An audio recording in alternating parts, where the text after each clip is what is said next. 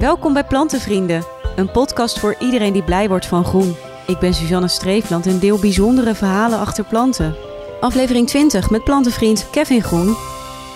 Je heet Groen van je achternaam, dus je kon niet anders. Nou, nee, eigenlijk niet. Het is een beetje het lot. Soms vraag ik me wel af als het uh, mee, heeft mee heeft geholpen in de beslissing om uh, bioloog te worden. Maar uh, wie weet. Want je bent ook echt bioloog? Uh, ja, zover ik weet wel, ja. Nee, ik ben aan het promoveren op de universiteit als ecoloog. En wat voor promotieonderzoek doe je precies? Ik kijk voornamelijk naar het effect van uh, menselijk handelen op, het, uh, op ecosystemen. In dit geval kijk ik naar leeuwen, het plaatsen van een hek om een park heen in, in Kenia. Wat het effect is op leeuwen. Dus je mag lekker op reis? Ja, ik ben al een paar keer naar Kenia geweest. Dus daarom doe je eigenlijk het promotieonderzoek? Nee, helemaal, dat zegt iedereen altijd, maar dat is niet waar. En waarom leeuwen? Ja, dat is eigenlijk zo gelopen. Ik, ik, ik, ja, ik ging wat doen met, de, met DNA en met ecologie, eigenlijk die combinatie. Uh, toen was er al een onderzoekslijn bezig en daarbij heb ik me mee aangesloten. Maar heb je dan meer met dieren of meer met planten? Nou ja, ik maak, maak, echt, maak me echt helemaal niks uit. Ik vind alles leuk wat leeft. Oké, okay, we gaan nu vooral over de planten hebben. Want uh, heb je dat altijd al als kind gehad, dat je dol was op groen? Ja, zeker omdat mijn achternaam is, denk ik. nee, maar um, ik, ik vind eigenlijk alles wel fascinerend wat, er, wat ik om me heen zie. En ik denk die, die zin biologie het meeste antwoorden geeft voor mij. Vooral omdat dat alles wat ik om je heen ziet vaak levend is, bomen of gras of je, je noemt het maar op. En uh, in die zin is biologie denk ik wel mijn onderwerp geworden. Ja. En je hebt ook uh, zelfs in Rotterdam, geloof ik, botanisch stoepkrijten geïntroduceerd. Uh, ja, samen met mijn uh, tweelingbroer zijn we inderdaad uh, botanisch gaan stoepkrijten. Vooral omdat het leuk is om te doen, maar ook leuk is om te laten zien wat er allemaal zo al groeit tussen je stoeptegels. En dat zijn echt superleuke soorten. En vooral de verhalen eromheen zijn superleuk. Ja, want heel veel mensen zien eigenlijk die uh, ja, plantjes tussen de tegels als onkruid. Maar jullie zien het gewoon als kruid en weten ook alle namen erbij. Ja, we doen ons best. Ik ben, mijn tweelingbroer is iets beter in uh, plantenkennis. Maar uh, ja, veel ehm, is zeker goed te, te herkennen. En het zijn allemaal leuke verhalen hoe en, en, ze hebben ook allemaal leuke aanpassingen aan die manier van leven. Dus echt tussen de stoeptenen, dat je erop kan staan. In principe dat, je, dat ze daar tegen kunnen, dat ze dikke nerven hebben en hoe ze daar zijn gekomen. Want vaak zijn het soorten die vanuit allerlei windstreken via mensen eigenlijk uh, hier op straat belanden. En eentje daarvan is wellicht wel de Japanse... Ja, de Japanse duizendknoop. Nou ja, die vind je inderdaad ook tussen stoeptegels, daar groeit hij graag doorheen.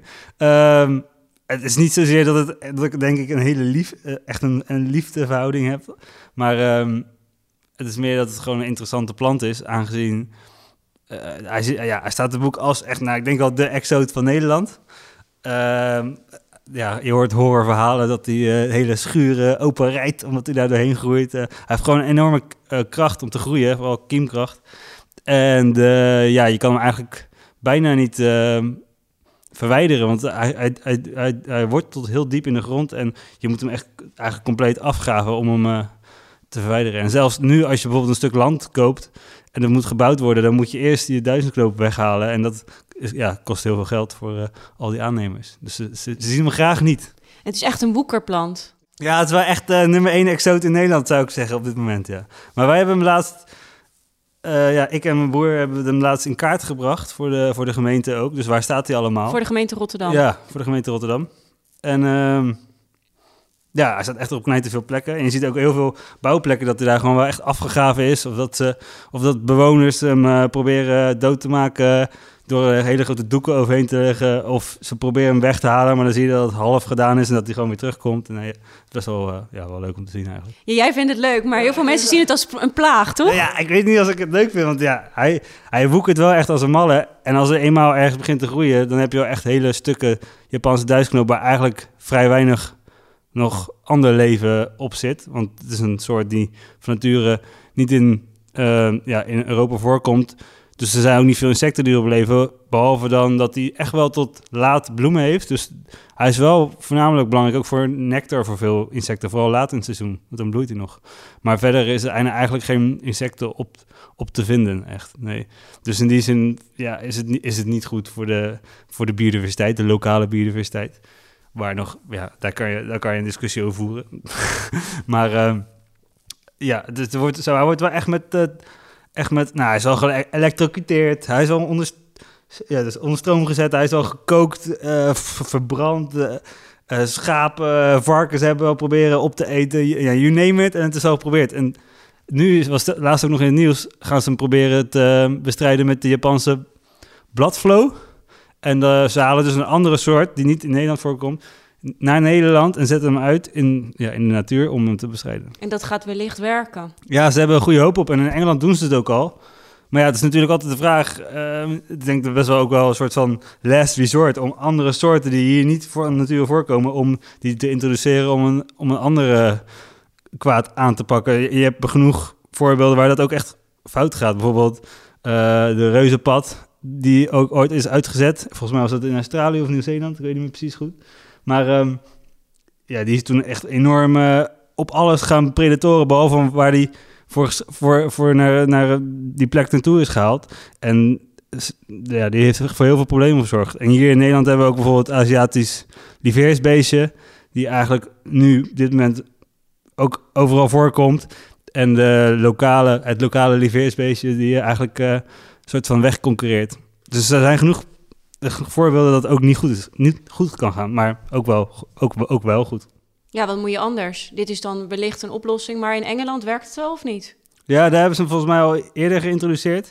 En daar hebben ze wel goede, schijnen ze goede resultaten te behalen. Maar het duurt natuurlijk allemaal heel lang voordat zo'n beestje zich ook heeft gevestigd. En met genoeg is om überhaupt die plant aan te pakken. Want het, zijn, het is een bladflow en die zuigt dus eigenlijk die plant leeg. En ja, die moeten wel echt met mega veel eh, hier kunnen eh, overleven. En ook de winter door kunnen komen, zodat ze elk jaar opnieuw, zullen zeggen, die plant kunnen verzwakken. Die beestjes, laten ze die dan uit het vliegtuig vallen? Of moet ik dat zien? Ja, ik heb, ik heb eigenlijk geen flauw idee hoe ze dat hier gaan doen. Maar ze, ze gaan hem nu eerst op drie plekken eh, gewoon introduceren. Dus ze zetten hem dan gewoon uit. Ze kweken hem hier en zetten hem uit. Maar ik weet ook dat er wel bepaalde schimmels of dat soort dingen... die ook worden gebruikt om bepaalde eh, planten tegen te gaan... wel echt met een vliegtuig worden... gewoon ja, met vliegtuig worden uit verspreid. Ja. Ja, nou je hebt in ieder geval geen eh, Japanse duizendknoop meegenomen als stekje voor in de plantenbiep. Helaas, want daar wordt er echt heel veel aangeplant in tuinen. Het is echt een hele mooie plant. Ja, alleen hij woekert dus wel een beetje. Ja, maar ja, alles moet. Ja, ik weet. Ik, ik vind als de mens, de mens is uiteindelijk de, de veroorzaker van al die woekerende planten. En de mens heeft er zelf ook het meest last van, heb ik het idee. Dus het is ook wel een beetje een mensdingetje. Ja, maar je hebt toch een ander stekje meegenomen. Ja, dit, is, ja dit, dit stekje is eh, van, ons- ja, van een plant die wij thuis hebben staan. Eh, de kalangoe. Eh, oftewel de, de bommenwerper. Ja, hij maakt allemaal kleine plantjes op zijn bladrand. En die vallen op de grond. En zo vermeerdert, de, ja, zo vermeerdert hij zichzelf. En ehm, gelukkig stonden er twee onder. En hebben die als stekje meegenomen. dus je hebt twee nieuwe kleine plantjes. Leuk. En waar hoop je dat die terecht komt? Bij wie? Ook een bioloog?